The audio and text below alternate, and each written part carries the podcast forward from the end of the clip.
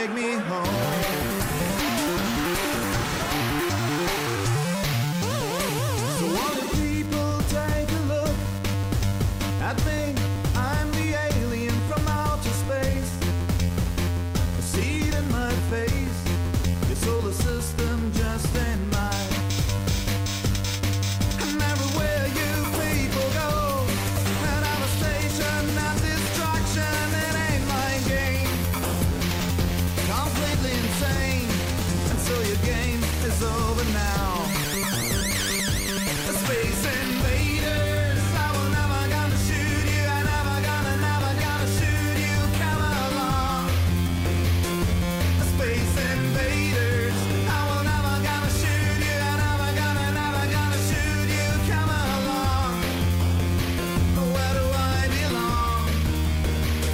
Can you take me home?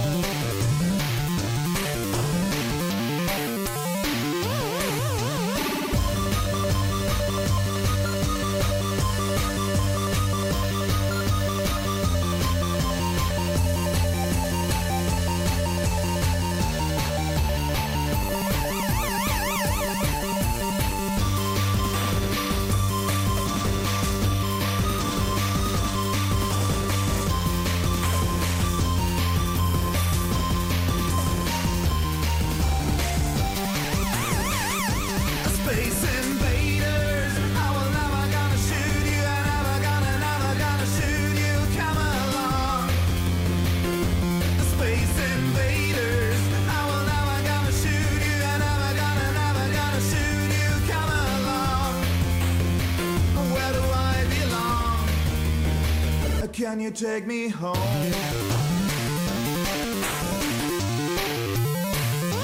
Space invaders, I will never gonna shoot you. Gonna, never gonna shoot you. Come along. Space invaders, I will never gonna shoot you. Gonna, never gonna shoot you. Come along. Where do I belong? Can you take me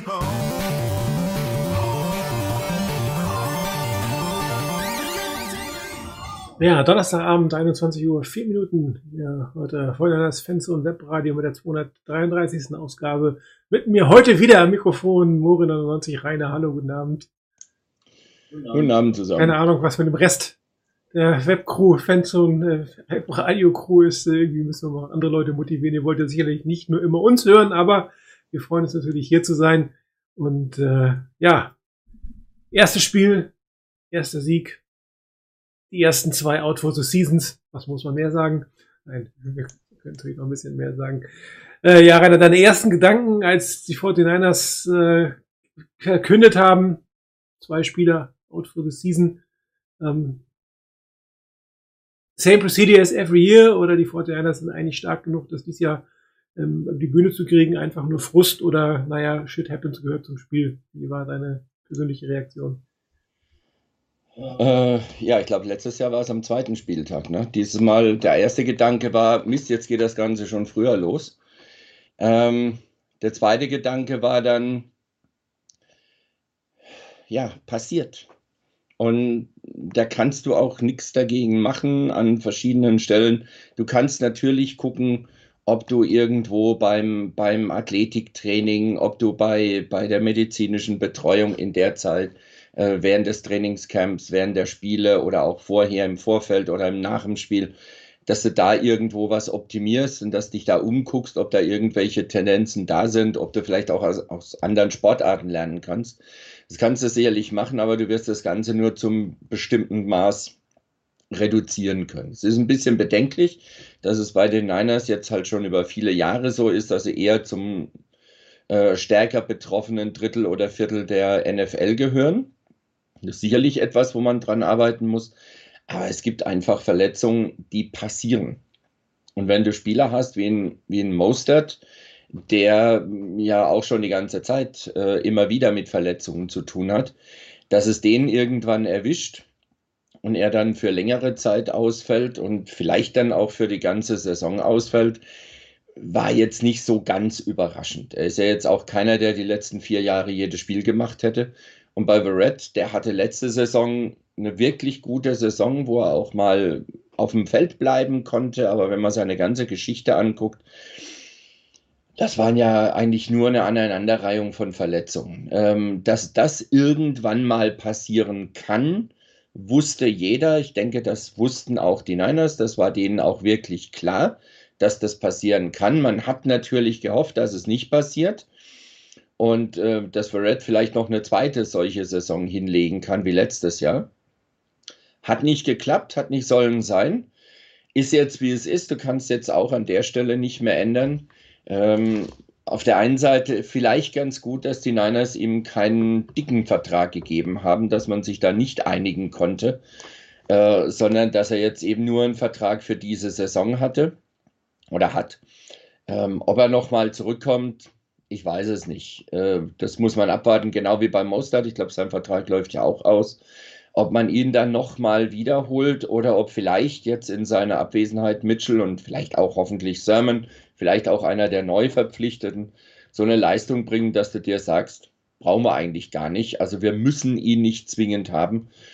Ähm, kann natürlich auch sein. Es kann also sein, dass dieses erste Saisonspiel für zwei Spiele auch das letzte Spiel im Trikot der Niners war. Ist möglich, passiert. Wäre schön, wenn es nicht passieren würde. Aber wenn ich mich umgucke in der Liga, äh, es gibt einige Teams, die am ersten Spieltag schon heftige Ausfälle hatten, für mehrere Wochen, teilweise für die ganze Saison. Ähm, und das nicht nur eventuell mit Backups oder enttäuschenden Erstrunden-Picks, sondern auch mit wirklich wichtigen Spielern. Vorhin hatte ich noch was gelesen. Ich glaube, Demarcus Lawrence von den Cowboys fällt auch etliche Wochen auf jeden Fall aus. McCoy ist out for the ähm, season für die Raiders. Genau, richtig. Also von daher, ähm, du hast zwei Spieler bei den, bei den Ravens, die, die out for season sind. Da glaube ich nochmal irgendein. Ähm, also von daher, es trifft auch andere. Das wäre schön, wenn es die Niners noch seltener treffen würde. Und jetzt muss man halt gucken, was man aus der ganzen Situation macht. Es ist schon, also es ist schon viel. Ne? Langfristtrend muss man sagen, sind die 49ers so ziemlich das härtest getroffene Team, auch wenn es um Top-Talente geht, nicht nur um Quantität, sondern auch um Qualität. Und offensichtlich, entweder lag es nicht an der alten Athletik-Crew, die man vor zwei Jahren ja ausgetauscht hat, oder aber die neue macht es nicht wirklich besser. Das ist schon sehr, sehr seltsam. Sind halt auch immer sehr ähnliche Verletzungen bei den 49ers in der Knie, verschiedenen Formen, High Ankle Sprain. Ob es am Trainingsfeld in San Francisco liegt, frage ich mich dann manchmal. Oder ob das wirklich einfach nur Pech ist.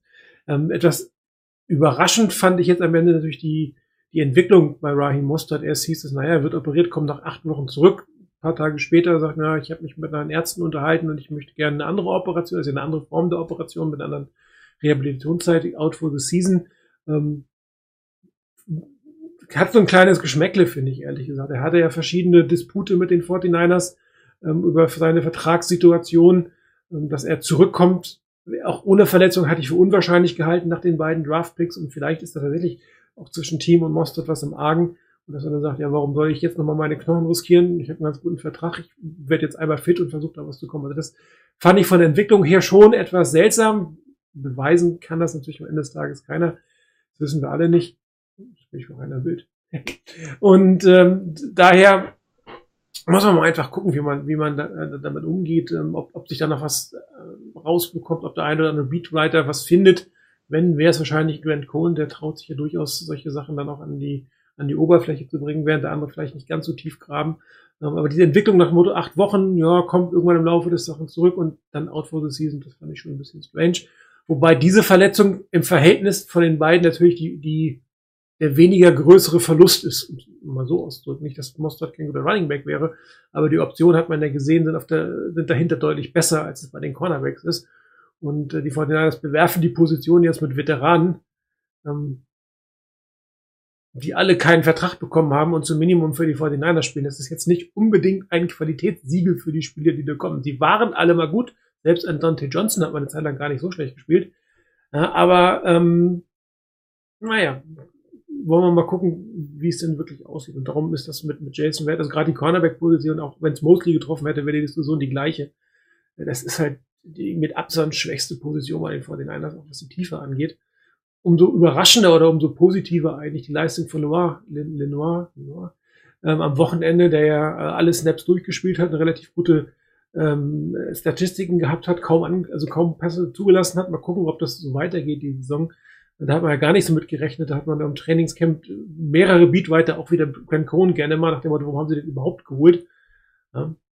Also mal gucken, ob das äh, sich dann am Ende so dramatisch auswirkt, äh, wie es sich äh, jetzt so ein bisschen, wie man es befürchten kann. Und man hat gesehen, es war ein Bruch im Spiel.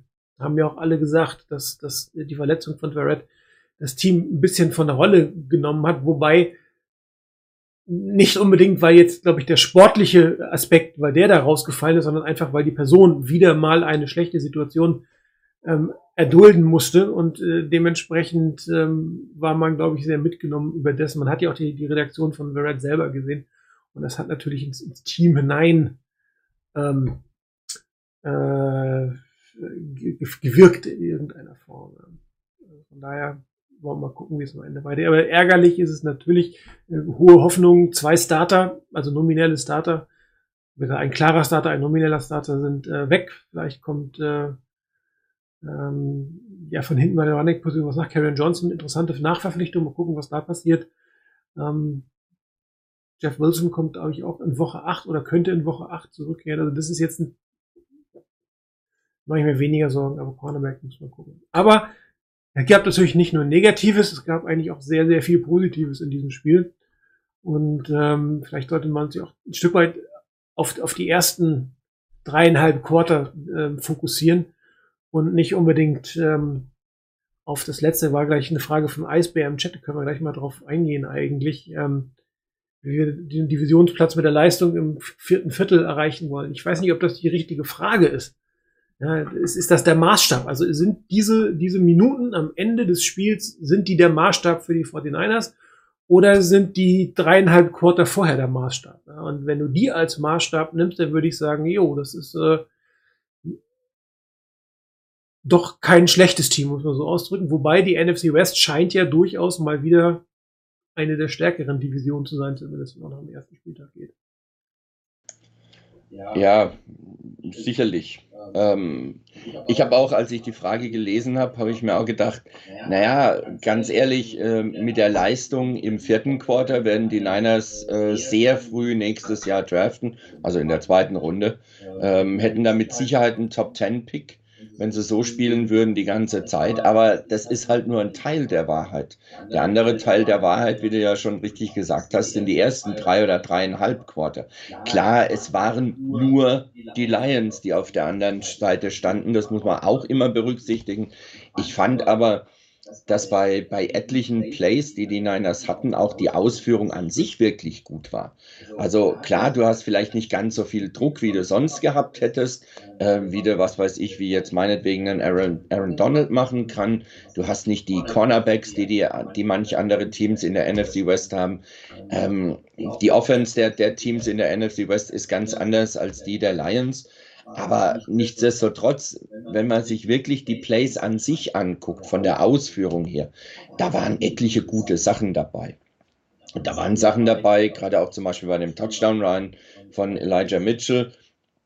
Das war ein hervorragendes, so ein perfektes Blocking. Ich fand auch das Play-Calling über weite Strecken sehr, sehr gut. Es war ein schöner Mix dabei. Du hast Pässe dabei gehabt, gerade Garoppolo hatte am Anfang sehr, sehr gute Pässe und das lief wirklich gut bei ihm. ähm, selbst über das ganze Spiel hinweg betrachtet, ist es immer noch eine sehr ordentliche Leistung. Dass, wenn du überlegst, gleich nach dem, nach dem, beim ersten Snap gleich der Fumble passiert, gleich der Ball wieder weg ist, der Gegner in einer aussichtsreichen Position ist.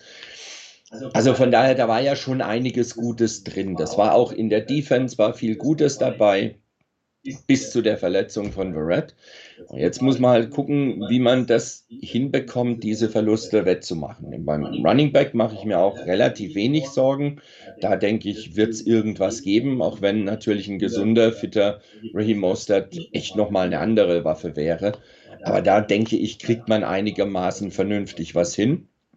Ähm, auf Cornerback ja, muss man gucken. Vorhin habe ich gelesen, dass Emmanuel Mosley zumindest mal so ein bisschen an der Seitenlinie entlang trainiert hat heute. Ähm, ich glaube nicht so richtig dran, dass er wirklich spielen kann. Ich hoffe auch ganz ehrlich, dass die Niners ihn nicht in einem, in einem unfitten Zustand aufs, aufs Feld schicken, sondern sagen, wir müssen da irgendwie anders durchkommen. Ähm, nicht, dass der sich dann eine Verletzung gleich wieder zuzieht, weil er halt nicht fit ist ähm, und dann auch lange ausfällt. Also da muss man sicherlich ein bisschen gucken, wie sich das Ganze hier entwickelt.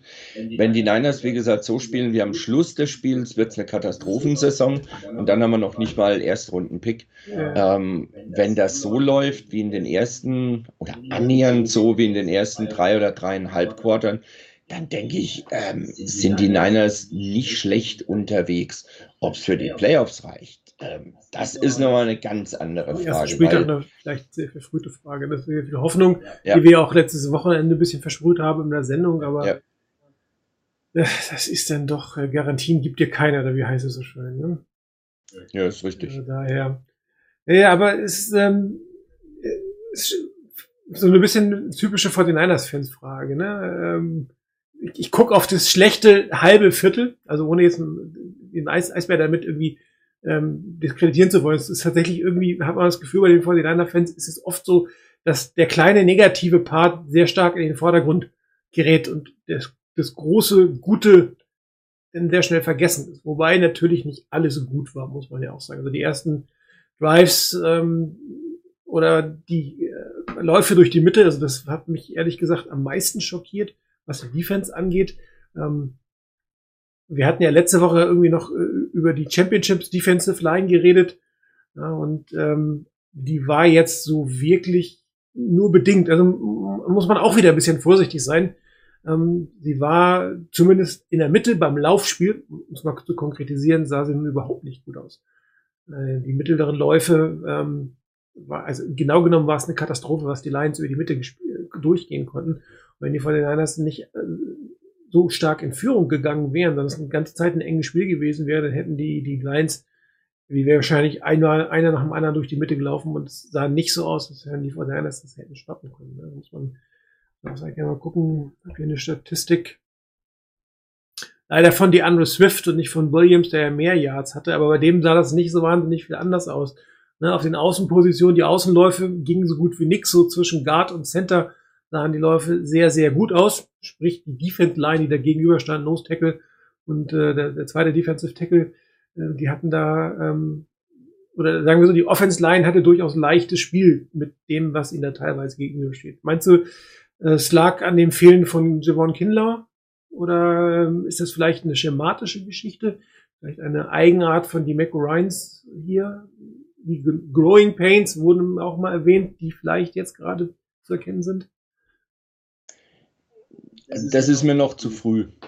Ähm, wenn dieses, dieses Schema, dass es durch die Mitte weiterhin für die Gegner so gut läuft, wie gerade am Anfang, weil ich hatte das Gefühl, dass es so mit fortlaufender Spielzeit eigentlich etwas besser wurde da auch. Also dass da schon ein paar Anpassungen da waren, dass es nicht mehr ganz so arg war, aber ich habe jetzt keine Zeit mehr gehabt, das alles nochmal im Einzelnen mir durchzugucken.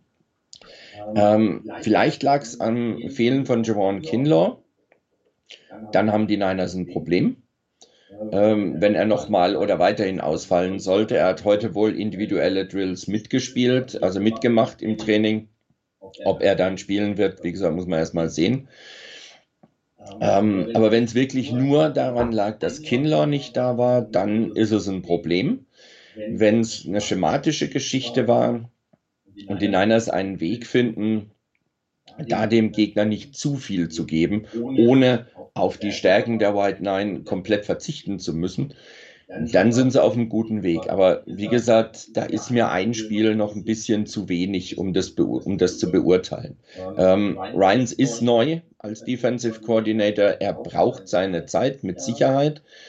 Und ich denke, man muss ihm auch ein paar Spiele einfach mal geben, um sehen zu können, wie er sich entwickelt. Wie, wie läuft das mit den Anpassungen im Spiel? Wie läuft es mit den Anpassungen von Spiel zu Spiel? Wie sieht es aus mit dem Personal, das er einsetzt, wie er es einsetzt? Da ist mir ein Spiel ehrlich gesagt noch zu wenig als, als Basis für eine Beurteilung. Und ich denke, das wäre auch unfair, wenn man ihn jetzt an einem Spiel allein beurteilen würde. Ähm, er muss da dazulernen er wird dazulernen, da bin ich mir sehr sicher. Ähm, gucken wir mal so nach drei, vier, fünf Spielen, da denke ich, kann man eher beurteilen, wie er sich da entwickelt und ob da ein schematisches Problem da ist oder ob das dann irgendwo ein personelles Problem ist. Anders sah es beim Pass Rush aus. Hier noch eine sehr interessante Statistik. Ähm, Average Separation vom QB. Also das ist, wie weit ist der Pass Rusher entfernt, wenn der Quarterback den Ball wirft. Ähm, und wenn man sich den League Average von 4,52 anguckt, dann sieht man, dass drei der vier Passwäscher, die aufgeführt sind, vor der das drunten lag. Was finde ich jetzt gefühlt, es gibt immer diese gefühlte Wahrheit. Was habe ich im Spiel gefühlt? Hatte ich nicht den Eindruck, als wenn der Passrush so wahnsinnig gut gewesen wäre, hätte man zwei, drei Sex gehabt, aber auch da äh, kann ein bisschen mehr Druck sein. Hm, hm, aber wenn man sich diese Statistik anguckt, sieht man, dass der Passrush der 49ers jetzt gar nicht so wahnsinnig schlecht ist. Vor allen Dingen im Verhältnis äh, äh, zu den äh, zu den Lions, äh, die dann doch deutlich über dem dem Pass Rush äh, Durchschnitt, äh, also beim Separation Durchschnitt waren. Ja. Wirklich, wenn man so ein bisschen auf die Zahlen guckt, dann kommt mal was ganz anderes raus, als was man gedacht hat, was man im Spiel erleben würde. Ja. Und ähm, klar, es, die Lücken in der Defensive Line beim Laufen waren offensichtlich, dass der Pass Rush aber auf der anderen Seite offensichtlich funktioniert hat. Das, das war im, im Spiel kam das nicht ganz so an. Fand ich jetzt gefühlt sozusagen. Darum finde ich diese Art von Statistiken wirklich extrem spannend. Und du hast recht, war das jetzt eine einmalige Sache? War das geschuldet, um diese Pass-Rush-Zahlen hinzubekommen? Kann natürlich auch sein, dass das so ein bisschen das primäre Ziel war. War es eine schematische Geschichte? War es ein Javon Kinloy? Das ist ähm, nach Spiel 1 schwierig zu beurteilen. Aber es ist zumindest mal ein Grund, ähm, ein bisschen beunruhigt zu sein, weil das sah halt extrem schlecht aus und es war so lange Zeit sehr schlecht aus. Auch wenn es am Ende die Adjustments gab, wobei man sagen, die das haben hochgeführt, ähm, dann kann man es auch wiederum nicht ganz vergleichen, was das Ganze angeht. Aber es ist sicherlich eine Sache, äh, die die Fortinanders sich gut auf dem Film angucken werden und beobachten werden. Ähm, und ich bin gespannt, ob die, die Eagles da irgendwas rausgelesen haben. Die Frage ist natürlich auch, wenn Javon Kinlaw kommt, gilt das dann noch, was du rausgelesen hast oder nicht? Aber ähm, die Defense selber oder die Defense Line muss zumindest wahrscheinlich perspektivisch im Lauf noch mal einen Tick, Tick zulegen. Also, dass sie, dass sie da noch zulegen müssen und zulegen sollten gegen den Lauf, da bin ich voll und ganz bei dir. Ähm, was die Geschichte angeht mit der, äh, mit dem Pass Rush, ich hatte auch während des Spiels ein paar Mal so Momente von wegen, oh meine Güte, jetzt setzt doch den ein bisschen mehr unter Druck. So, so rein gefühlt war das wirklich so eine Sache nach dem Motto, gerade auch bei, bei Nick Bosa dachte ich ein paar Mal von wegen, oh, der ist jetzt aber schnell aus dem Play raus gewesen. Ähm, wenn ich mir dann angeguckt habe, ich habe jetzt wenigstens einmal das Spiel nochmal angucken können, ähm, das sah dann schon tatsächlich wieder anders aus. Vor allen Dingen so während des Spiels, wenn du drauf guckst, was passiert da alles so, guckst vielleicht doch ein bisschen eher nach dem Ball und wie weit kommt der dann und so weiter und so fort, dann sieht man manche Sachen nicht. Aber es waren einige Plays dabei, wo du dann gesehen hast, okay, wäre Bosa nicht in der Position gewesen, in der er dann letztendlich war, dann wäre das Play anders gelaufen. Dann wäre irgendwo eine Lücke aufgegangen. Oder er hat es geschafft, ab und zu mal den, den, den Running Back der, der Lions, egal wer es letztendlich war, in eine bestimmte Richtung zu bringen, weil er einfach seine Seite oder einen Laufweg zugemacht hat oder seinen Gegenspieler da reingeschoben hat. Ähm, und da hat er den teilweise, man zwei, drei Plays dabei, die man, an denen mir das aufgefallen ist. Da sind die, sind die, die gegnerischen Running Backs quasi in die Meute der Niners reingelaufen, weil Bosa seinen Teil zugemacht hat, seinen Gegenspieler weggeschoben hat, nach hinten geschoben hat oder ähnliches. Also von daher, das war, wie gesagt, während des Spiels gefühlt mm, ja, eher so mittelprächtig. Aber wenn man sich es genauer anguckt, waren da richtig gute Sachen dabei. Ähm, ich fand auch das, was die Ford gespielt hat, wirklich gut. Da waren einige richtig gute Plays dabei, wo man gedacht hat, ah, das ist so langsam wieder in der Richtung, wie das 2019 äh, war, wie die Niners ihn eingesetzt haben, was für eine Wirkung er dort haben konnte. Das sah nicht schlecht aus an manchen Stellen. Kann natürlich noch besser werden, aber das sah nicht schlecht aus. Ich fand auch, dass ein, ein zum Beispiel ein Cantavia Street ähm, zum Beispiel gar nicht so verkehrt war. Ähm, der hat auch einige gute Plays gehabt, wo ich mir gedacht habe, ja, darauf kannst du echt aufbauen. Also von daher Pass Rush insgesamt wirklich nicht verkehrt. Auch ein Ebukam zum Beispiel, der jetzt zwar eben in der Statistik, die du gezeigt hast, äh, quasi am weitesten vom, vom, ähm, ja.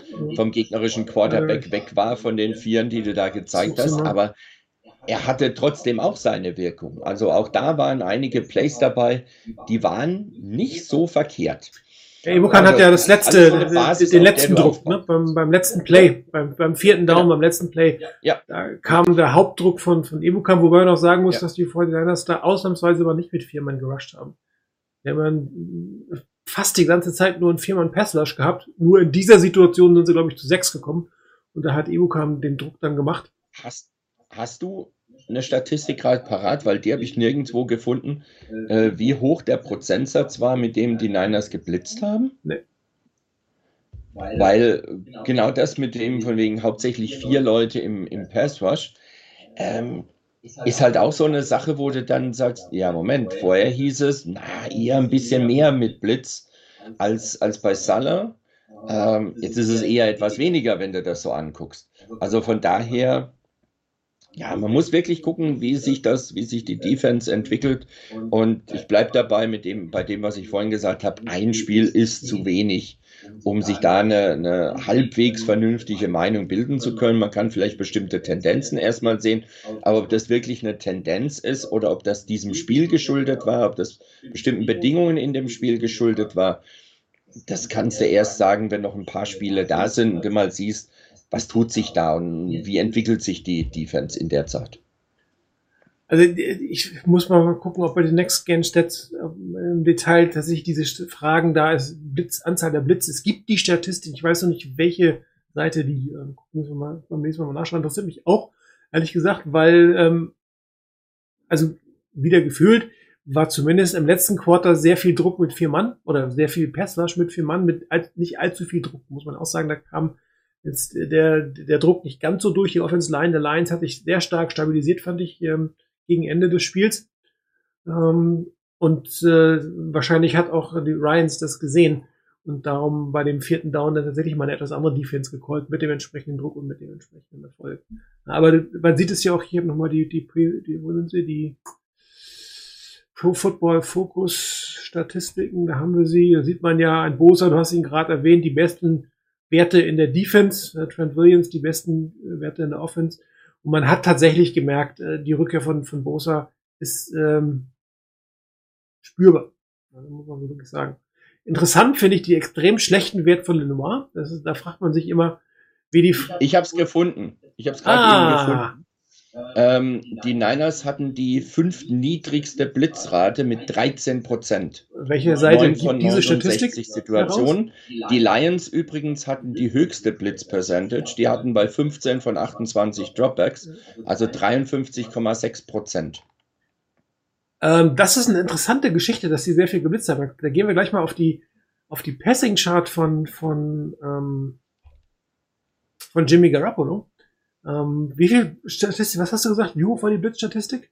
Ähm, Detroit 15 von 28 Dropbacks. Und wenn du dir jetzt anguckst, Jimmy Garoppolo hatte fünf, in Worten fünf Incompletions bei der Blitzrate, da muss man schon mal sagen, die hat er gut gelesen und natürlich auch gut reagiert und die Spieler, die die Bälle gefangen haben, hätten fangen sollen, haben sie auch die Passing Shot selber. Ähm, wenn ich mich an die letzten Jahre erinnert, hatten wir sehr viele Pässe hinter der Line of Scrimmage, was ja auch ganz gerne dann mal ähm, passiert, wenn du Druck hast. Ja, aber hier doch ähm, tendenziell links, wo er getroffen hat, plus der Touchdown-Pass ausgerechnet rechts. Aber muss sagen, die Completion Rate für die hohe Blitzrate ist doch durchaus bemerkenswert. Und welche Seite hat er die Statistiken, führt er die Statistiken? Ähm, ich habe es eben nur äh, bei Google eingegeben Ah, und habe dann ein, ein, äh, ein Tweet gefunden von einem äh, at Tampa Bay Trey, also TRE hinter dem Tampa Bay, und der hatte da am 15. September diese Blitz Percentages gepostet. Äh, muss es wohl bei Pro Football Focus geben, aber da hat er es her. Okay. Und äh, ja, das sind die Dinger hier. Ah, Hier ist mal eine andere Sicht der Passing Chart von Jimmy Garoppolo. Auch interessant. Tief. Nur einen einzigen Pass. Das war der Pass zu, also wirklich tief zu Debo Samuel, der Touchdown-Pass. Ansonsten nicht viel gekommen. Ähm, sehr linkslastig. Auch äh, eine spannende Geschichte. Könnte natürlich auch mit dem, mit den äh, Blitzsituationen, das müsste man dann tatsächlich mal dagegen stellen, wie das, wie das Ganze aussah. Aber man sieht auch hier eine sehr, sehr hohe Completion Rate. Ähm, interessanterweise in dem, in dem äh, engen Raum, ne, 10, 0 bis 10 Yards, da hat er die meisten Incompletions gehabt. Wobei das teilweise dann auch den Receivern geschuldet ist oder aber der war auch tatsächlich der ein oder andere schlechte Wurf dabei. Aber wo wir Garoppolo sind, ähm, wie fandst du seine Leistung unter der Situation, dass er gleich am ersten Drive schon ausgetauscht wurde, der, der erste Touchdown äh, an den äh, an den zweiten Quarterback ging? Ähm, wie hat er sich deiner Meinung nach gemacht? Also, was ich so gelesen habe, war er jetzt nicht so begeistert davon, von diesem Wechsel. Ähm, hat sich aber in das Ganze gefügt, nach dem Motto, okay, ich nehme das Ganze professionell. Äh, wenn der Coach sagt, du gehst raus, dann gehe ich raus. Und äh, wenn ich wieder reingehe, bringe ich das Bestmögliche auf, auf das Feld. Ähm, das hat er gemacht aus meiner Sicht. Ähm, ich würde ihn jetzt nicht nach diesem Spiel zum Top 5 Quarterback in der NFL machen wollen. Das dann auch nicht. Aber ähm, ich fand die Reaktion von, von Garoppolo wirklich gut. Äh, dazu nehmen muss man ja auch noch aus meiner Sicht gleich den ersten, äh, den ersten Snap, der gleich gefummelt wurde. Ähm, aus der Situation heraus dann, ich weiß gar nicht, wie viel er da hintereinander complete hatte. Ich glaube, sieben oder acht Pässe, die er gleich als Completion hatte hinterher.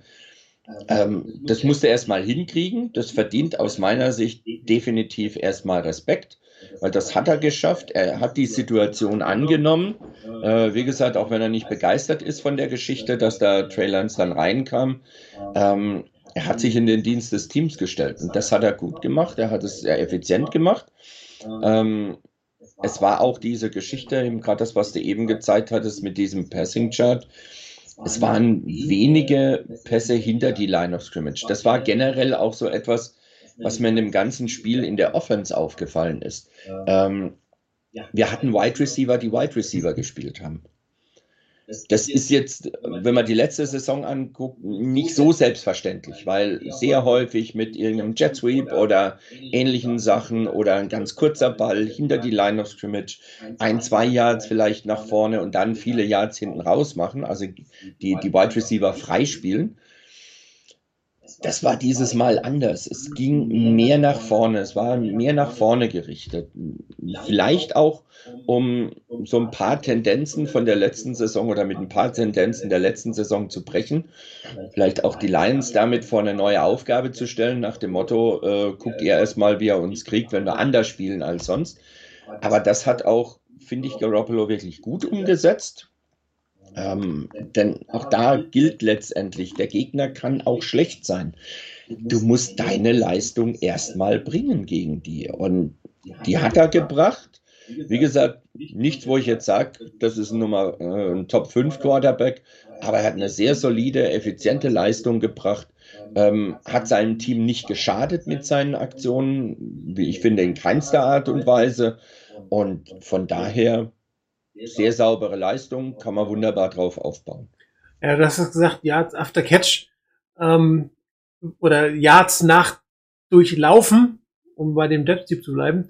Diesmal haben die tatsächlich die 49ers oder gerade Samuel auch dieses Yards after Catch, also nach dem langen Pass, den wir hier gerade gesehen haben, also nach der Completion auf dieser Seite hat er gemäß der Next Gen Stats die meisten ähm, Yards after Catch above expected gemacht. Das heißt, äh, statistisch gesehen hätte er nach dem äh, nach diesem Catch nochmal sechs Yards gemacht. Er hat aber 54 gemacht. Ja, also das ist natürlich jetzt nochmal ähm, eine schöne Statistik. Früher oder im letzten Jahr hat er dann den Ball an der Line of Scrimmage, hinter der Line of Scrimmage gespielt, hat den Yards after Ballübergabe, was auszudrücken, gemacht. Ja, und jetzt hat er tatsächlich eine lange, lange Completion gehabt, Yards after Catch, ähm, dementsprechend nochmal tiefer gemacht, wodurch natürlich noch mehr Yards dazu kommen. Und das ist äh, schon nochmal eine andere Situation. Ähm, zumal er diesen Ball wirklich sehr gut gefangen hat. Er war ja ähm, unterworfen. Ich hoffe, er war absichtlich unterworfen, das wissen wir natürlich nicht. Gute Adjustments da von, von Samuel den, den Ball gefangen und dann doch mit auch einem einigermaßen vernünftigen Speed, das muss man ja auch sagen. Ähm, wir hatten ja nicht immer andere Spieler als die Speedster, aber auch er hat jetzt mit irgendwie über 20 Meilen ist er, glaube ich, da ähm, gelaufen. Ähm, man hat auch den guten Winkel kam noch dazu, so dass er nicht gekommen ist. Andere Seite, ähm, Brandon Ayuk, ich habe ihn letzte Woche irgendwie noch als den Hoffnungsträger, als den zukünftigen Nummer 1 Wide Receiver der 49ers bezeichnet. Ähm, Kyle Shannon hat gesagt, er ist nicht in seinem Doghouse, also er ist nicht, ähm, hat nicht den Status, den Dante Pettis mal eine Zeit lang hatte, aber er ist offensichtlich hinter Trent Sherfield in der Death Chart äh, zurückgefallen.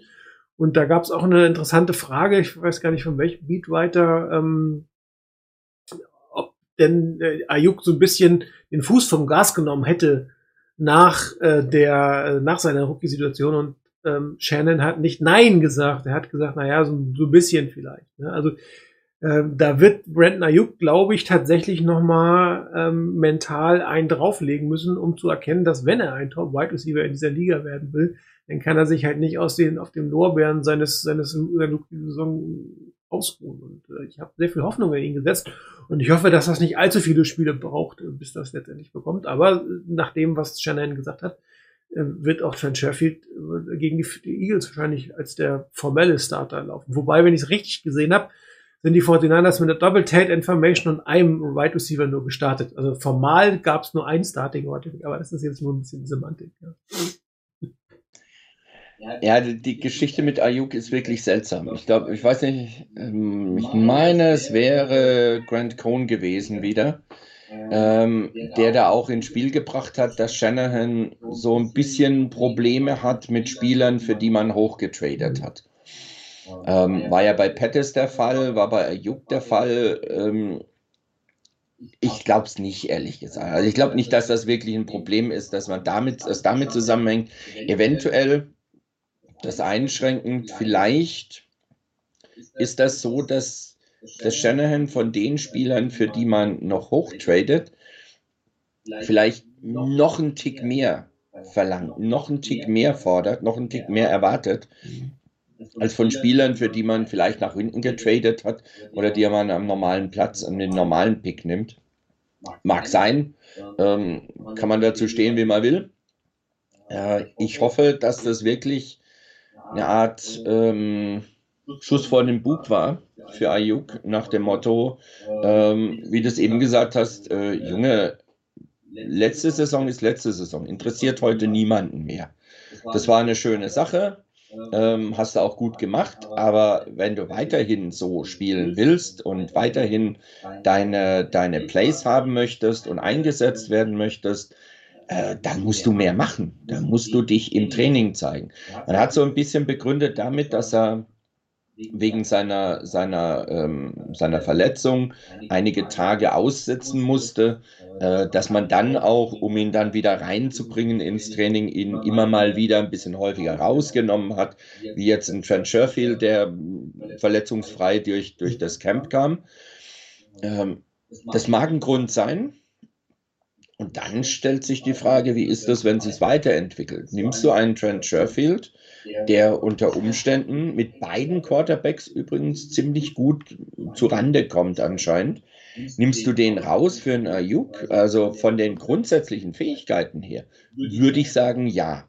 Dann musst du ihn rausnehmen. Du willst die besten Spieler spielen lassen und ich sehe das eigentlich immer noch so, dass Ayuk der bessere Wide Receiver ist als ein Trent Sherfield, nach wie vor.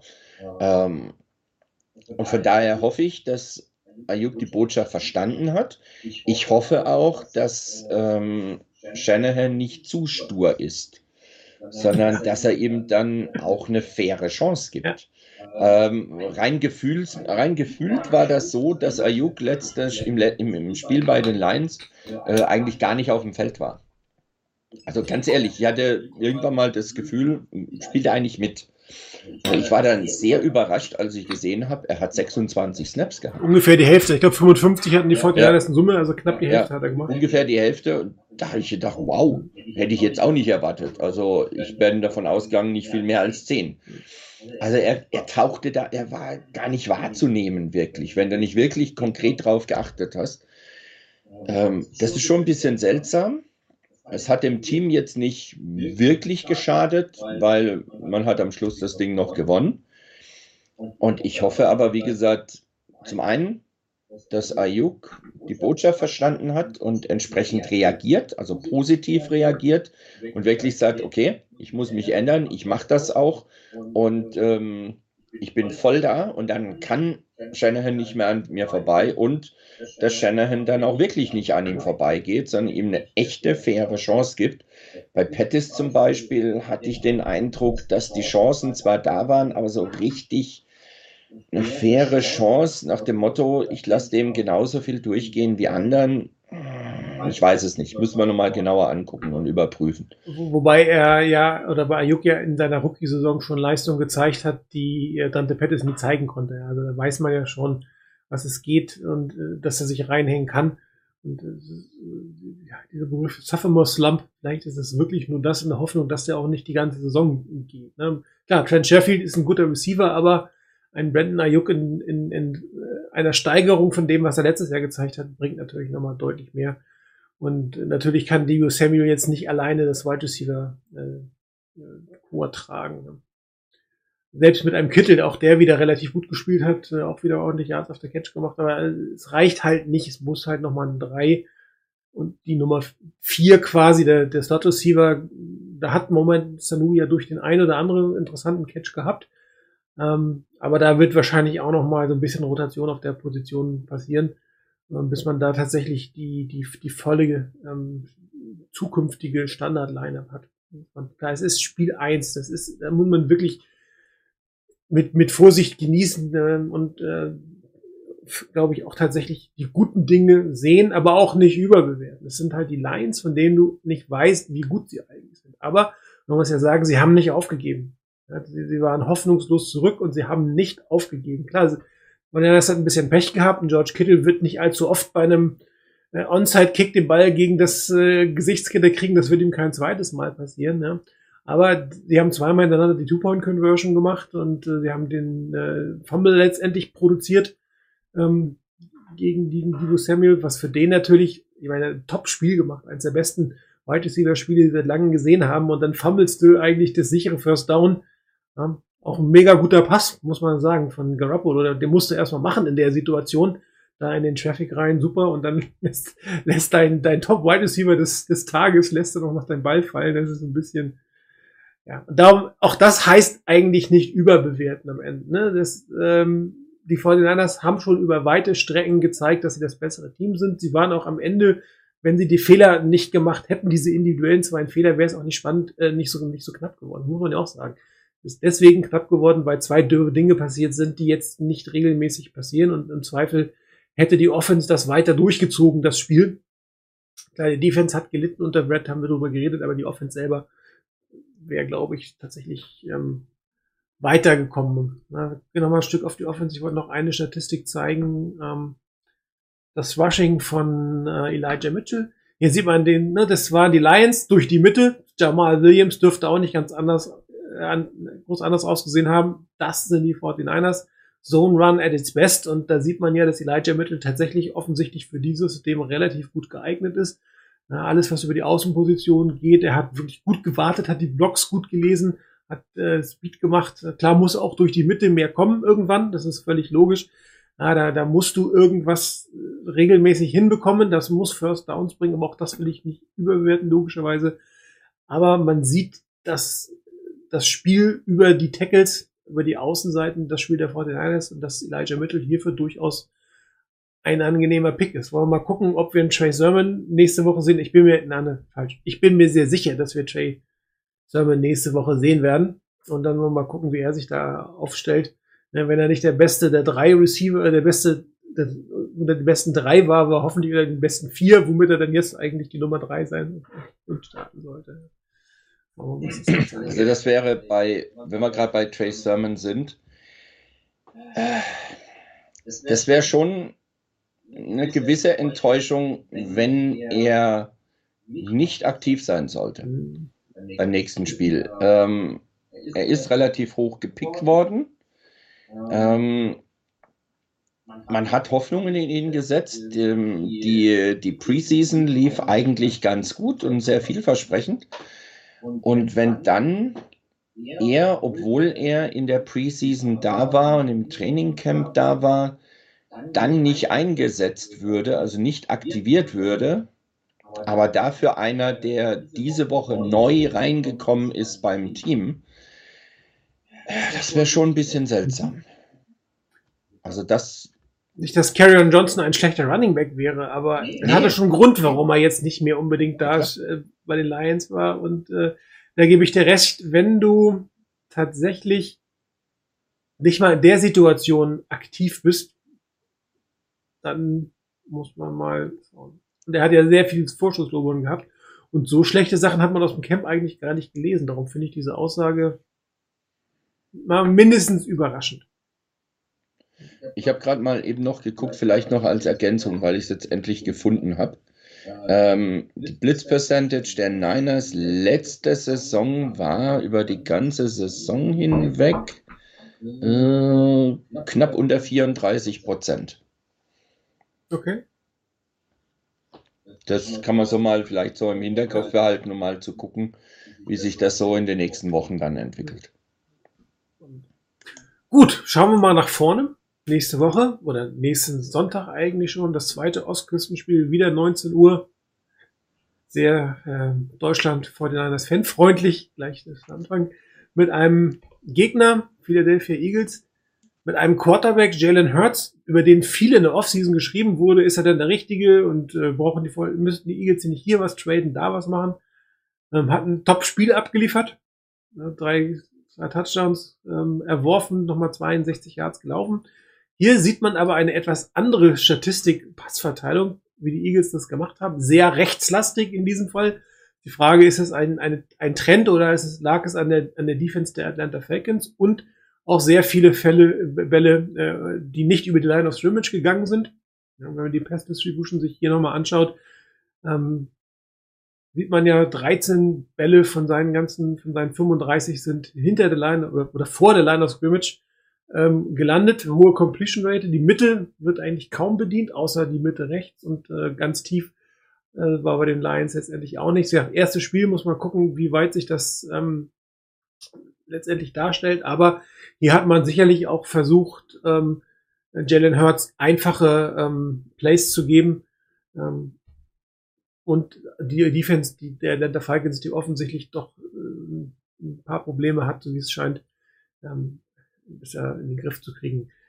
Ähm, dazu das Laufspiel. Ähm, da haben sie natürlich leider nicht Jalen Hurts. Das hätte mich, da hätte mich schon die Statistik interessiert. Das hier sieht man Miles Sanders, äh, auch eher ein Outside Run, auch rechtslastig. Also ganz offensichtlich äh, hat man eine extreme Schwäche in der linken Seite der Atlanta Falcons Defense durchweg gesehen. Also sowohl in der Line als auch in der Secondary als auch bei den Linebackern, die man komplett attackiert hat und äh, damit sehr erfolgreich war. Wobei jetzt äh, 15 für 74 Yards nicht die wahnsinnig Statistiken sind. Aber mal gucken, wie es gegen die Vorteile letztendlich aussieht. Aber es ist jetzt ein Trend, den man hier zumindest mal erkennen kann in der Offense. Mal gucken, ähm, wie das aussieht. Wie schätzt du es ein, Jalen Hurts? Ähm, wird da einer der Top Quarterbacks oder sind die Eagles ähm, relativ bald wieder auf der Suche nach einem neuen? Da habe ich Hurts jetzt ehrlich gesagt zu wenig mir genauer angeguckt. Ähm, er bringt sicherlich einiges mit, was ihn zum richtig guten Quarterback machen kann. Ähm, auch hier wird sich zeigen, wie er ähm, reagiert, wenn eine Defense mal anders spielt, mal stärker ist. Weil im Moment habe ich irgendwie so den Eindruck, dass auch bei den Falcons die Defense jetzt nicht gerade das Prunkstück des Teams ist. Ähm, also da muss man jetzt mal gucken, wie sich das bei dem entwickelt. Ich halte ihn für fähig, ein sehr guter Quarterback zu werden. Ich sehe ihn jetzt ehrlich gesagt nicht als einen der Top 10 Quarterbacks in den nächsten Jahren, aber er kann ein sehr guter, sehr ja, wirkungsvoller Quarterback werden für die Eagles. Ähm, dass sie so ganz schnell nach einem suchen müssen, weiß ich nicht. Also letzte Saison ähm, hat er mir in einigen Spielen nicht ganz so gut gefallen. Da habe ich auch gedacht, oh, ich weiß nicht, was das ist. Aber wie gesagt, er hat seine Anlagen, er hat seine Möglichkeiten. Er hat jetzt ein sehr starkes Spiel abgeliefert. Auch für ihn vielleicht, dass die Offseason jetzt einfach vollständiger war und er jetzt in der Offseason auch mehr machen konnte dass die, dass die ihm gut getan hat. Ähm, ich hoffe jetzt nicht, dass er den Trend fortsetzt, sondern er darf jetzt gerne mal wieder ein schwächeres Spiel haben. Das stimmt. Ja, die Fortinanders das sind irgendwie dreieinhalb Punkte Favorit. Trotz der Verletzungssituation und trotz des. Inklusive Greenlaw, der ausfällt. Ist er out? Vier bis sechs Wochen. Rappaport meint sechs bis acht. Na toll. Wegen seines, wegen seiner Leiste? Äh, was heißt Core Muscle Procedure, habe ich gerade gelesen. Danke an Flo295, der hat es nämlich gerade geschrieben ja, im, im Thread. Ein Traum. War ja irgendwie mit einem Groin Injury gelistet.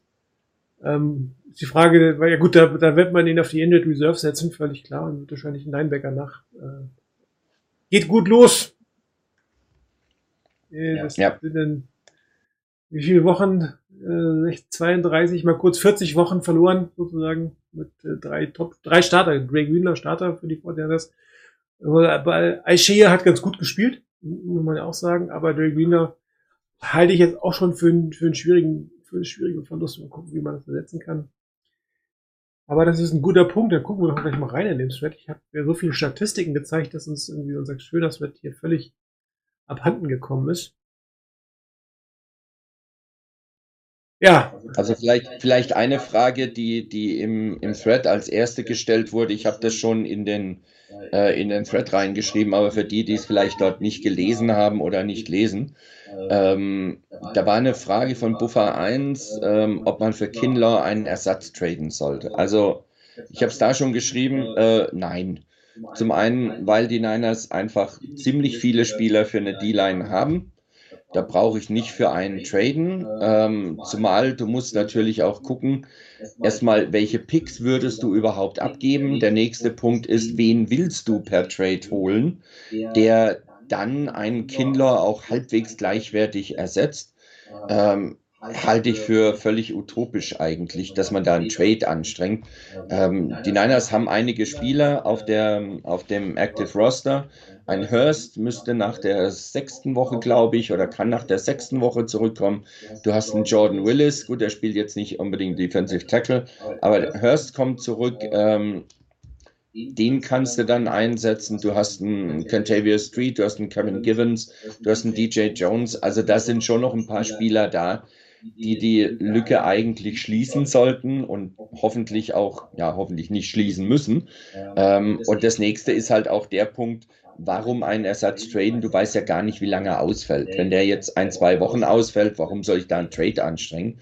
Wenn sich das Ganze so entwickelt, dass er für die ganze Saison ausfällt oder fast für die ganze, sieht es vielleicht anders aus, aber selbst da kann ich mir nicht vorstellen, dass die Niners dann wirklich einen Trade durchführen. Nee, das halte ich auch. Also, ich glaube, elf Defense-Line-Spieler sind auf dem Roster. Ähm, da muss ein Ausfall in irgendeiner Form kompensiert werden können, zumal das würde ja auch bedeuten, dass, dass du Kinder fast schon aufgibst. Wenn du jetzt, also es nützt dir nichts, irgendeinen Siebtrunden-Pick im Jahr 22, äh, 23 zu traden, dann kriegst du keinen Spieler, der besser ist als das, was du hast. Das heißt, du müsstest die, natürlich einen Spieler holen, der qualitativ entsprechend höher ist als das, was die 49ers haben. Und das, die Picks haben die 49ers einfach nicht. Und auch das Geld, ehrlich gesagt, haben die 49ers nicht. Also das ist, Ja, und, und du müsstest erstmal einen finden, den ein anderes Team abgibt. Das und wenn das einer ja ist, noch der dazu. dir wirklich Ja. so weiterhilft, Ja. dann wage ich zu bezweifeln, dass ein anderes Team den unbedingt abgeben möchte, weil der würde auch einem anderen Team wahrscheinlich weiterhelfen. Also äh, halte ich für sehr utopisch. ja, das, das, das würde ich auch nicht unbedingt sehen, ehrlich gesagt. Ähm, macht auch ehrlich keinen Sinn, selbst wenn er jetzt längere Zeit ausfällt, also so finanziell als auch von den Draft-Ressourcen her, ist das, glaube ich, für mich keine, keine wirkliche Option. Ähm, Offense und Defensive Play Calling ist, ähm, ist eine gute Frage, ehrlich gesagt. Ähm, Offense Play Call, wir hatten es gerade gesagt, äh, die, die Wide Receiver Run Plays haben nicht so stattgefunden, wie wir es gesehen haben. Ähm, mehr Tiefe auch teilweise, weniger kurze Pässe hin äh, vor die Line of Scrimmage. Die Sachen sind alle weg gewesen. Auch da Spiel Nummer eins. Es kommt ein bestimmter Gegner auf dich zu, dass als sich das noch als Trend zeigen muss, das weiß ich nicht. Ähm, Defense Play Calling, das sah sehr ähnlich aus, um es mal so auszudrücken, bis auf die Geschichte in der Mitte, die ich mir persönlich jetzt noch nicht erklären konnte, ob es ein Schema-Thema ist, ein Playcall-Thema ist oder ob das ein individuelles Thema für die Spieler war, die da gestanden haben. Ähm, ansonsten eigentlich eher so das klassische, wir rushen mit vier und gelegentlich kommt mal ein Blitz mit hinzu, um dort ähm, Überraschung zu bringen oder halt Druck zu bringen, der vielleicht mit den Vieren irgendwann nicht mehr zu laufen wird. So wirklich eine Veränderung hat man meiner Meinung nach nicht gesehen. Ähm, aber auch hier ein Spiel ist eine sehr, sehr kurze Sample Rate, um, um da äh, sich wirklich eine klassische Veränderung sehen zu können. Ähm, natürlich auch wieder ein bisschen geschuldet der Situation, dass die 49ers sehr lange, sehr weit vorne gelegen haben. Auch dann play, callst du natürlich ein Stück weit dem, der, dem Score, ne, was du eigentlich als, als erwartest. Und ähm, das wird, glaube ich, eine Frage, die wir in zwei bis drei Wochen mal äh, diskutieren sollten, ähm, ob wir wirklich Veränderungen gerade auf der defensiven Seite sehen. Ähm, weil die Mecco Ryans wird unter der Lupe sein. Das wird, also jeder Fehler, den er macht, wird äh, wahrscheinlich von dem einen oder anderen genüsslich, ähm, ich nenne nur Grant Cohn, äh, aufbereitet werden. Und äh, das ähm, wollen wir mal gucken, was draus. Also jetzt im ersten Spiel habe ich gesagt, so viel Veränderungen hat man noch nicht gesehen, außer dass die Offense quasi ähm, auf ein paar Elemente verzichtet hat. Karl Juszczyk, wir haben ihn erwähnt, war tatsächlich nur im Blocking dabei, er hat noch keine Plays gehabt, war aber auch irgendwann nicht mehr notwendig, da nochmal was äh, zu machen, weil man ja lange genug vorne gelegen hat. Und man muss ja auch sagen, bei dem Spielstand äh, spielst du eher Standard, da zeigt man dann auch nicht mehr so wahnsinnig viele Sachen. Es sei denn, man will die Sachen zeigen. Eine Sache hat es natürlich gegeben, die Plays für Trey Lance. Der Touchdown war super gemacht. Das andere waren die klassischen Zone Reads, die in der NFL eigentlich kaum noch funktionieren. Es sei denn, du hast einen Quarterback, von dem du davon ausgehst, dass er wirft. Und äh, ganz offensichtlich sind die Eagles nicht davon ausgegangen, dass er wirft. Als er geworfen hat, sah es dann sehr gut aus und die Plays, wo er gelaufen hat, es war nicht anders zu erwarten. Also das verstehe ich jetzt persönlich nicht, ihn da reinzubringen und dann nicht zumindest die Hälfte der Plays oder vielleicht zwei Drittel der Plays werfen zu lassen. Ähm, diese, diese Read-Option, wenn der Quarterback, also wenn du davon ausgehst, dass der Quarterback nicht wirft, ist das, ein, ist das totes Play. Also es waren zwar die Lions und nicht die Eagles, Oh, Entschuldigung, jo. aber ähm, ansonsten stimme ich dir zu. Ähm, das war so das Auffälligste, dass da nochmal jemand reinkommt, aber ansonsten, ja, so viel klar, dass mit dem in der Offense diese ganz kurzen Pässe, diese Wide Receiver Runs, das war deutlich weniger. Vielleicht ein- einfach dem Gegner geschuldet, vielleicht eine neue Taktik, vielleicht ein neues Element, was die Niners jetzt wieder anders reinbringen wollen. Wie gesagt, es ist ein Spiel. Wir müssen abwarten, wie das in ein paar Spielen aussieht. Ähm, ich glaube, eine Frage, die auch von Flo 295 war, war, warum die Niners in der Ära mit Kyle Shanahan und John Lynch keine, auf Quarterback keine Tiefe zustande bekommen. Ähm, ja, wir hatten glaube ich, letzte Woche schon davon. Wenn du die Philosophie hast, in erster Linie mit der D-Line zu arbeiten und dort Geld auch reinzustecken, musst du irgendwo Abstriche machen. Und das ist halt die Philosophie der Niners. Wir investieren vorne und mit Cornerback muss es irgendwie gehen. Ähm, was ich jetzt nicht geschafft habe, weil ich habe heute einen interessanten Aspekt gelesen irgendwo, da hat jemand was in der Richtung geschrieben, auch zum Thema Tiefe auf Cornerback.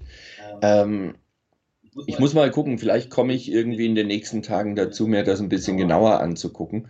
Da geht es einfach auch darum, wie ist denn eigentlich die Tiefe auf Cornerback bei anderen Teams? Also wir reden jetzt immer über die Niners, wir haben keine Tiefe auf Cornerback. Aber wie sieht es denn bei anderen Teams aus? Also ganz ehrlich, mir fällt spontan kein Team ein, wo ich jetzt sagen würde, lassen wir mal den, der im Slot, der im Slot spielt, sondern nur die Cornerbacks, die auf Außen spielen. Mir fällt spontan kein Team ein, wo ich sagen würde, da habe ich drei halbwegs gleichwertige oder gar vier halbwegs gleichwertige. Du hast immer einen Drop-off hinten dran. Ähm, also von daher, es ist natürlich ein Problem, das uns besonders auffällt, jetzt durch die Verletzung von Verrett erst recht. Aber ich glaube, das, das, das Problem haben viele andere auch. Vielleicht auf einem etwas höheren Niveau, das mag sein, aber dass der, der Niveauunterschied einfach da ist und es einen gewissen Drop-off gibt zwischen dem zweiten und dritten Cornerback, ich glaube, das Thema hat man anderswo. Und dann ist es halt die Frage, wie viel investierst du in die Position? Und wenn die Niners halt sagen, hm, für uns ist Cornerback eine Position, auf der wir nicht ganz so viel investieren wie manch anderes Team, dann hast du halt vom Niveau her ein bisschen weniger. Ähm, aber von der Tiefe her, ich weiß nicht, ob das bei anderen Teams so viel besser ist. Wobei ich hatte letzte Woche ja gesagt, also ein Team mit Super Bowl äh, äh, mit zwei Rookie Cornerbacks auf der auf der äh, als Backups, das ist schon eine eher ungewöhnliche Konstellation, glaube ich. Wobei du, glaube ich, ich bin bei dir, dass du keine vier, also kein Team hat vier Top Quarterbacks. Also das, das gibt es einfach nicht. Das kann man mittelfristig gar nicht bezahlen. Das ist mal das Erste. Und das andere ist, das ist tatsächlich auch ein Stück weit eine Verschwendung ähm, wenn du dich davon ausgehst, dass die da vorne ähm, äh, verletzt sind, weil eine klassische Rotation, wie es in der D-Line gibt, gibt es hier so auf der Cornerback-Position eigentlich nicht. Die spielen ja traditionell eher durch. Ja, da hast du natürlich eine andere Philosophie. Aber ähm, natürlich braucht man vielleicht nicht unbedingt Tiefe, aber Stabilität wäre halt schon ganz schön. Langfristig. Auch nochmal von Flo das Thema mit äh, Joe Woods, ähm, liegt am Coaching. Jetzt ist die Frage, was ist damit gemeint? Ähm, ich fand jetzt nicht, dass die Cornerbacks wirklich schlecht gespielt hätten oder das Defensive Back, dass sie wirklich schlecht gespielt hätten. Ähm, daher weiß ich nicht, ob, ob wir wirklich ein Coaching-Problem haben oder ob es nicht eher ein Verletzungs- und Availability-Problem ist. Ja, ähm, auch das muss die Situation zeigen. Ich meine, war hat ja ein gutes Spiel gemacht, Embry jetzt nicht so unbedingt. Ob ich das aufs Coaching schieben kann, also auch das wäre eine Frage, ähm, die wir vielleicht in zwei, drei, vier Wochen nochmal äh, uns angucken sollten oder können äh, wenn, wenn wir wirklich auch kennen, was ist denn der langfristige oder längerfristige Trend bei der Situation. Aber erstmal würde ich jetzt aus dem Bauch aus sagen, also ein Coaching-Problem würde ich immer noch nicht identifizieren wollen. Ja, Joe Woods war ja auch letzte Saison schon nicht mehr da. Ähm, also da ist jetzt kein, kein Wechsel bei den, bei den Cornerbacks, äh, Defensive Backs von letzter Saison zu dieser Saison. Ähm, das würde ich jetzt auch nicht so sehen. Weil, wie gesagt, auch ich fand das, das was die, die Cornerbacks gespielt haben, so im Wesentlichen gar nicht so verkehrt. Also kann ich mir jetzt nicht vorstellen, dass das irgendwas jetzt mit Joe Woods zu tun hat. Klar, ist schade, dass er nicht da ist, weil ähm, er hat da schon einiges reingebracht. Natürlich ist eine Sache auch, wie du das Coaching angehst, wie, wie, du, wie du deine Spieler auf bestimmte Situationen vorbereitest. Das ist sicherlich wichtig. Aber wie gesagt, der ist ja schon in der zweiten Saison nicht mehr da. Also wenn, dann ist ein Unterschied, den man zur vorletzter Saison treffen muss. Und ja, aber schwierig. Ja, dann ist das noch die Frage nach, nach Denzler gewesen bei dem Trade. Ich muss mal gucken, wie dessen Vertragssituation eigentlich aussieht.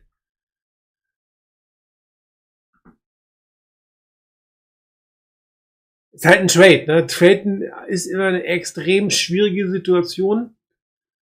Auch wenn es ja mehrfach das Gerücht gab, dass die 49ers an einem Trade interessiert sind, aber die können halt einfach nicht viel bieten. Das muss man ja fairerweise sagen.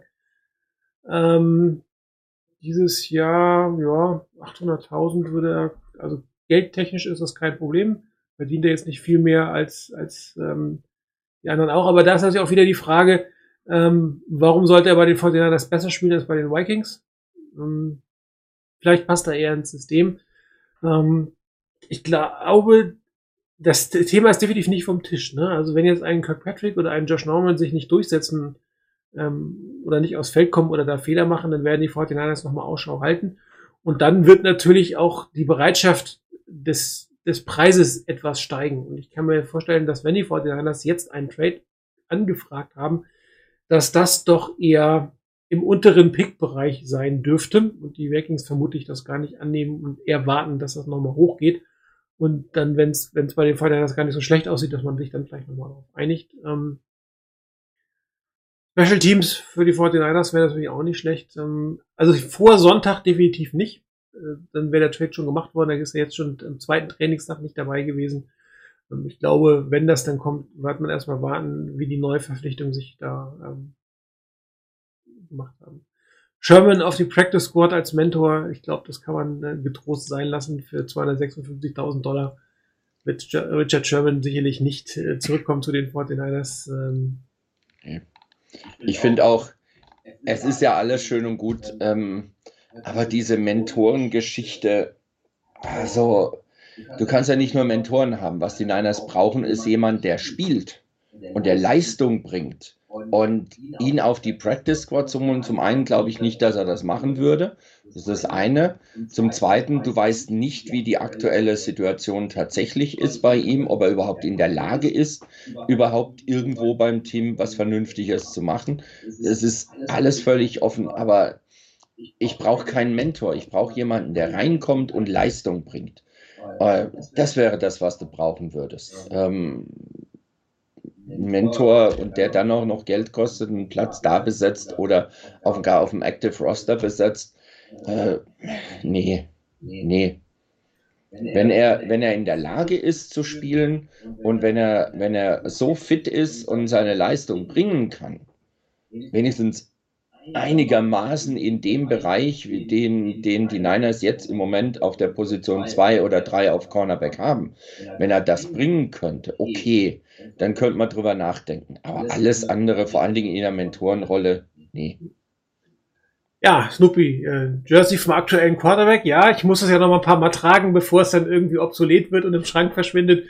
Äh, ähnlich wie mein Vernon Davis Jersey, was jetzt auch inzwischen obsolet ist. Dann muss ich mal gucken, welche Nummer. Ich wollte eigentlich ein George Kittle Trikot kaufen, als ich letztes Jahr vor zwei Jahren in San Francisco war, war ausverkauft. Es gab in ganz San Francisco, also weder im Teamstore im Stadion noch im Teamstore in der Stadt gab es ein Authentic George Kittle Jersey. Äh, dementsprechend geht das. Der zukünftige Running Back ähm, ich bin mir nicht sicher, ob Karen Johnson die 21 tragen wird. Keine Ahnung. Äh, nicht, nicht Spaß beiseite. Äh, du gibst es nicht auf, aber ich habe es ja auch heute schon geschrieben, die Verpflichtungen auf der Running Back Position versprechen jetzt eher dagegen, äh, dass sein Wunsch in Erfüllung gehen wird. Äh, halt es für extrem unwahrscheinlich bis, bis aber ich glaube, das wissen alle. Ähm, Taktik auf Cornerback überdenken. Ähm, Gut, Cornerbacks haben wir, glaube ich, jetzt sehr lange besprochen. Das, es ist, wie es ist bei den 49ers. Ich bin mir auch ziemlich sicher, dass sich die Philosophie nicht ändern wird. Man wird weiter auf die Defensive Line setzen und hoffen, dass jetzt die beiden Draftpicks oder der ein oder andere gestandene Veteran da letztendlich durchkommt. Die Salary Cap Situation der 49ers lässt es auch nicht zu, nächstes Jahr ein Free Agent teuer zu verpflichten. Klar, da wird noch na, einiges an Wasser runterfließen, aber das ist nicht allzu rosig, was man da jetzt schon sieht. Das heißt, auch einer der Top-Cornerbacks als Free Agent wird nicht zum Team stoßen. Ähm, erst wenn, glaube ich, tatsächlich der fehlende Cornerback den Super Bowl-Titel kostet, dann kommen wir vielleicht dazu, dass wir einen äh, wirklich teuren oder hochgedrafteten Cornerback bei den Fortinanders sehen in nächster Zeit. So, ähm, hm, hm, hm, wir sind eigentlich durch mit den Fragen. Dann nochmal die Frage an dich, Rainer, dein Tipp fürs Wochenende?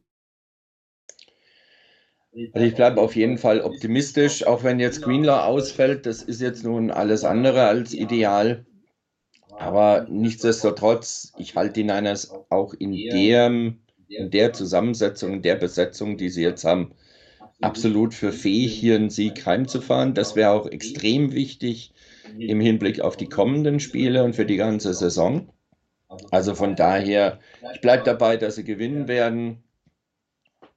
Ja, plus, ja, ruhig plus sieben. Ja. Ich glaube auch, dass sie ähm, einiges beweisen wollen nach den letzten zehn Minuten im Spiel gegen die Lions. Das sind nämlich die ersten, die ersten dreieinhalb Quarter das sind, was die 49ers können. Ob die Verluste oder wie schwer die Verluste ähm, wiegen, müssen wir mal schauen. Auf der Running Back Position sollte es nicht so wahnsinnig dramatisch sein. Cornerback und Linebacker, das muss sich zeigen. Ähm, Gerade auch, was das ähm, für Auswirkungen hat, Jalen Hurts oder die Offense äh, ein bisschen zu containen. Auch da wird die Frage sein, wie die 49ers mit diesem extrem mobilen Quarterback umgehen, was jetzt nicht immer ihre größte Stärke war. Da sieht man jetzt vielleicht auch einen Unterschied zu dem, was Robert Sully gemacht hat. Bin mal gespannt. Ähm, trotzdem halte ich auch die 49ers als Favorit. Da du sieben gesagt hast, sage ich sechs. Mal gucken. Und äh, damit wollen wir den Abend für heute ausklingen lassen. Ich hoffe, dass wir nächstes Woche meine andere Crew ähm, präsentieren können, äh, weil es doch immer vielleicht ganz spannend ist, auch mal andere Perspektiven zu hören als nur unsere beiden. Aber wenn es nur wir beide tatsächlich übrig bleiben, die von zeitlichen, dann machen wir es auch beide wieder. Ähm, euch vielen Dank fürs Zuhören, Rainer, vielen Dank fürs Dasein. Ich wünsche ganz viel Spaß am Sonntag gegen die Eagles. Wünsche euch noch ein schönes, schönen Abend und ein schönes Wochenende und bis demnächst.